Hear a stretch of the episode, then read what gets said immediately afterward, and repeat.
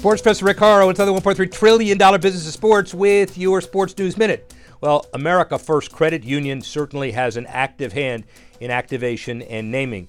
Rio Tinto Stadium in Salt Lake City for MLS coming to the end of the two-year, a two million dollar a year naming deal. So, what does America First do? A six million dollar deal per year, hundred million dollar total rising to a level that's not before seen in MLS deals and certainly significant, mentioned in the same breath as other arena and stadium naming rights deals. Activation, community involvement, full inventory, tech, all of those issues are involved in the inventory here, but the big deal is the MLS has now arrived to a level of generating $100 million naming deals at their stadiums.